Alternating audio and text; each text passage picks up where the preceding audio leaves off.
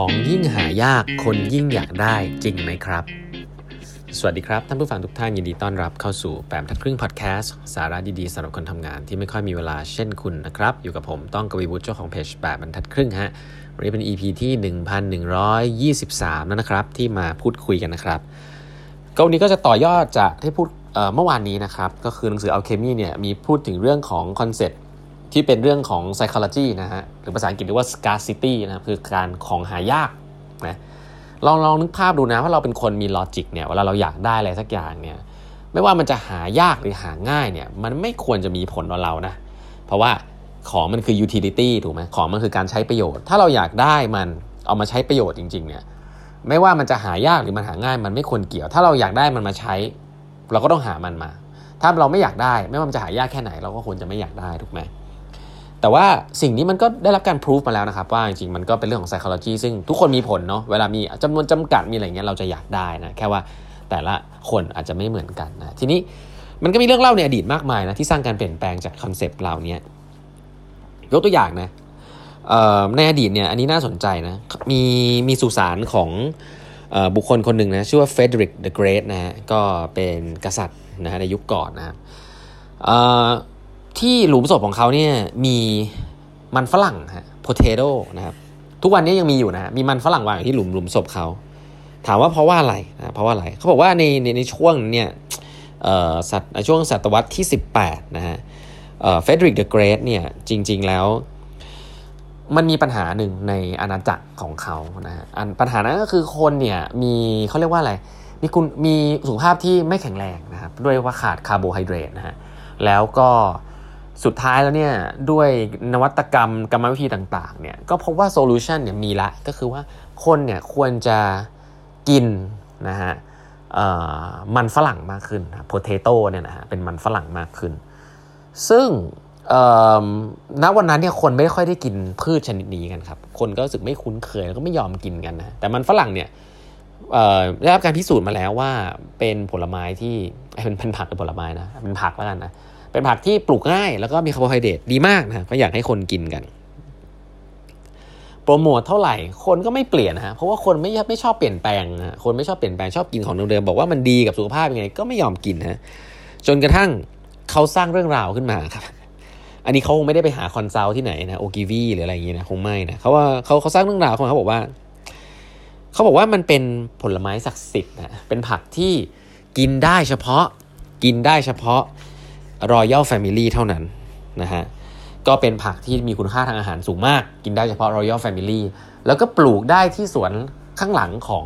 ในวังเท่านั้นนะพอมีข่าวนี้สะพัดไปปุ๊บคนเริ่มสนใจฮะว่าโอ้ มันเป็นของดีนะแล้วมันหายากมากนะ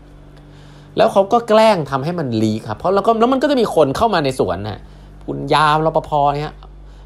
มาขโมยฮะขโมยไอตัวเนี่ยไอตัวโปเตโต้เนี่ยนะฮะเอาไปปลูกข้างนอก แล้วมันก็จะเริ่มแบบเอาไปเขาเรียกว่าอะไรพอมันมีของดีหลุดออกไป มันก็หลุดออกไปไกลใช่ไหมก็เขาก็ไม่ได้ห้ามอะไรครับของมันก็หลุดออกไปแล้วทุกคนก็ต้องไปแอบปลูกฮะเพราะว่าบอกว่าจะถ้าใครถ้าใครปลูกเนี่ยอาจจะโดนทำโทษด้วยนะ คนก็เอาไปปลูกกันเขาเอาไปกินกันว่าเป็นผลไม้ที่แบบหายากเป็นผักที่หายากนะกลายเป็นว่าสุดท้ายเขาก็ปล่อยไปครับแล้วก็กลายว่าทุกคนเนี่ยก็กินมันฝรั่งนะเพราะว่าคิดว่ามันเป็นผลไม้ที่หายากฮะจนกระทั่งวันหนึ่งมันเป็นเรื่องที่ปกติไปละ คนก็กิน มาจนถึงทุกวันนี้ครับก็คือไอตัวมันฝรั่งนี่แหละปัจจุบันก็เป็นผักที่popular ที่สุดอันหนึ่งนะของที่รัสเซียแล้วก็ที่เยอรมันนะครับก็มีคุณค่าทางอาหารสูงมากนะครับแค่การแบรนด์ให้มันมี scarcity นะเป็น royal potato เนี่ยก็ทำให้ชีวิตประชาชนดีขึ้นได้เลยนะนี่ยกตัวอย่างนะ ก็เนี่ยคอนเซปต์ของ scarcity เนาะผมว่าเรื่องรอบตัวเรามีเรื่องพวกนี้อยู่แล้ว ก็เอาเรื่องพวกนี้มาเล่าให้ฟังนะเผื่อจะเอาไปเล่าให้เพื่อนๆฟังนะ เขาเรียกว่าการ rebrand ของให้มันหายากขึ้น คนก็จะยิ่งอยากได้ฮะไอคอนเซปต์ของกระเป๋า Air m e s นะฮะที่ทำให้หายากนะฮะหรือคอนเซปต์ของออของอะไรหลาย ๆ อย่างที่มันหายากอะ่ะนะก็ก็มาจากเรื่องเหล่านี้นะครับ เพราะว่าเราจะอยากได้มันมากขึ้นนะอีกเรื่องหนึ่งที่น่าสนใจก็คือเรื่องของชื่อนะฮะชื่อเเขาบอกว่ามันมี การแคมเปญอันนึงนะครับ หลาย ๆ คนอาจจะไม่เคยได้ยินนะมันมีแคมเปญในในในในประเทศเเริ่มต้นที่แถวประเทศแถวสแกนดิเนเวียนะฮะเขาอยากจะมีจุดประสงค์เพื่อที่ให้คนเนี่ยเมาไม่ขับนะเมาไม่ขับ แต่ทีนี้จะพูดให้ตายยังไงเนี่ยคนก็ก็ยังขับอยู่นะจนกระทั่งมีแคมเปญนะฮะว่าให้ มีสิ่งที่เรียกว่าภาษาอังกฤษเรียกว่า designated driver นะครับหลายๆคนเนี่ยถ้าถ้าเคยไปเรียนต่างประเทศหรือว่าปัจจุบันอาจจะมี ก็คือวันนี้ฉันโดน assign มาเป็นคนขับรถนะ designated driver นะแล้วเขาก็เอาสิ่งนี้เอาชื่อสิ่งนี้ก็คือคนที่ไม่กินเหล้าเพราะว่าต้องขับรถให้คนอื่นเนี่ยเอาไปโฆษณานะฮะในหนังนะพวกซิทคอมอะไรต่างๆฮอลลีวูดก็ทำนะเอาไปโฆษณาจนคนรู้จักคำนี้ แล้วก็เห็นพฤติกรรมของคนที่เป็น designated driver ว่ามันเป็นสิ่งที่ดีนะฮะ ทีเนี้ยคนก็เอาไปใช้กันครับ แล้วก็เอาคำนี้ไปใช้กันปัจจุบันภาษาอังกฤษเนี่ยยังใช้คำนี้อยู่เลยนะฮะเรียกว่า designated driver ก็คือคนที่จะขับรถวันนี้แล้วคนนี้ก็จะมีข้ออ้างที่ดีในการไม่กินเหล้าเพราะว่าเขาจะบอกว่าอะวันนี้ผมเป็น designated driver นะผมกินไม่ได้ คนก็จะไม่กล้า offer เหล้าให้เขาปัญหาหนึ่งเลยเนี่ยที่คนเมาไม่ขับทำยากมากก็คือว่าคนไม่กินเหล้าเนี่ยปฏิเสธยากเพราะว่าเวลามีปาร์ตี้สุขสนานเนี่ยก็ลองกินบ้างนิดหน่อยๆอะไรเงี้ยเพื่อนๆเวลาเมาก็จะชวนกิน แต่พอบอกว่าเป็น designated driver เนี่ย ก็เพราะว่าอัตราการปฏิเสธได้เนี่ยสูงขึ้นนะครับ เพราะฉะนั้นอะไรแบบนี้ฮะ เกิดจากการที่โชว์ behavior ให้ดูแล้วก็สร้างคำขึ้นมา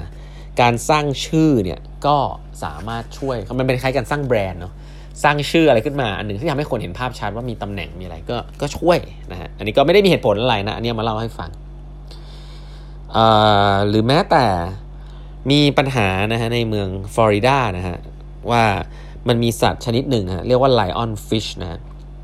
เป็นสัตว์ที่อยู่ดีก็โผล่เข้ามาในแม่น้ำเกิดจากพายุเฮอริเคนเนี่ยมันพาไอสัตว์ชนิดนี้จากทะเลเข้ามาในแม่น้ำปัญหาคือไอสัตว์ชนิดนี้ที่เรียกว่า lionfish เนี่ยมันเยอะมาก มันเยอะแล้วมันก็มากินสัตว์ปลาตัวอื่นทำให้ระบบนิเวศมันพังทลายนะครับคำถามคือคุณจะแก้เรื่องนี้ยังไง คุณไม่สามารถจะจับ lionfish เนี่ยถ้าเป็น logic จริงๆเนี่ยคุณก็คงไปฆ่านะไปจับ lionfish กันนะอะไรอย่างนี้เป็นต้นเอ่อแล้วก็เอาไปปล่อยที่อื่นใช่ไหมแต่ทีนี้มันมีวิธีการแก้หนึ่งนะฮะที่คนที่ประเทศโคลัมเบียนะครับเขาเขาแก้กันเขาก็มีเอเจนซี่นะฮะนี่เป็นงานของเอเจนซี่เลยนะครับเขาจ้าง top chef มาฮะแล้วก็เอามาโชว์วิธีการทำอาหาร ว่าเอา lionfish มาทำอาหารอย่างไรนะฮะ แล้วก็สร้างคำหนึ่งขึ้นมาครับ เพราะว่ามันมีมันมี story หนึ่งของ lionfish คือมันมันมีพิษร้ายแรง เขาก็เอามาให้ดูครับว่าการถอนพิษของ lionfish จะเป็นยังไง แล้วเนื้อมันจะอร่อยแค่ไหน แล้วก็สร้างคำว่าแคมเปญชื่อว่า terribly delicious นะคือแบบอร่อยมากแบบจนน่ากลัวนะครับก็คือว่าหูถ้าคุณกล้ากิน lionfish เนี่ยนะแสดงว่าคุณสุดยอดมันอร่อยมาก แต่แต่ว่ามันมีพิษนะ อะไรแบบนี้เป็นต้น ซึ่งมันก็ทำให้คนรู้สึกว่าเออมันน่าสนใจมากขึ้น แล้วก็ คนก็ไปแอบจับกินกันเต็มไปหมดเลยฮะ จนสุดท้ายทำให้ lionfish มีปริมาณน้อยลงทันที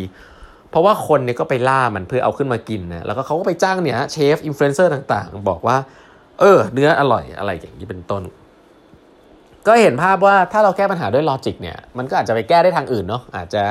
ต้องจับหรือเปล่า ต้องทำยังไงเนาะ แต่พอแก้ด้วยด้วยการเข้าใจ psychology ของมนุษย์นะครับทำให้รู้เกิดเอาคอนเซปต์ของ scarcity นะ เอาคอนเซปต์ของตะกี้เนี่ยการ influence ตะกี้นี่ก็อาจจะเรียกว่า liking ก็ได้ เอาเอาคนที่เป็น top chef นะฮะมามาพูดให้คนเชื่อนะฮะก็หรือ concept การที่ว่ามันหายากนะเรื่องพวกนี้ช่วยหมดเลยนะครับหลายคนจะบอกว่าเรื่องพวกนี้เป็นเรื่องของ logic ก็ตอนนี้ถ้าเราเข้าใจมันดีก็อาจจะเป็นเรื่องของ logic ก็ได้นะครับ แต่ concept ที่บอกว่าเฮ้ยอะไรที่มันหายากแล้วคนจะอยากได้เนี่ยจริงๆมันไม่มันไม่ค่อย logical นะเพราะว่าถ้าคุณเป็นคนที่มี logic จริงๆ เรื่องนี้ต้องไม่ affect คุณนะครับ ก็ ก็เป็นอะไรที่เอามาเล่าสู่กันฟังกันนะจากหนังสือชื่อ The Alchemy นะครับก็ยังมีเรื่องราวอย่างนี้อีกน่าสนใจทีเดียวนะฮะก็เป็นตอนท้ายๆแล้วเดี๋ยวเราจะเล่าให้ฟังต่อในวันพรุ่งนี้แล้วกันนะครับวันนี้เวลาหมดแล้วนะครับฝากกด subscribe กับ Hacking Podcast นะฮะเราพบกันใหม่พรุ่งนี้นะครับ สวัสดีครับ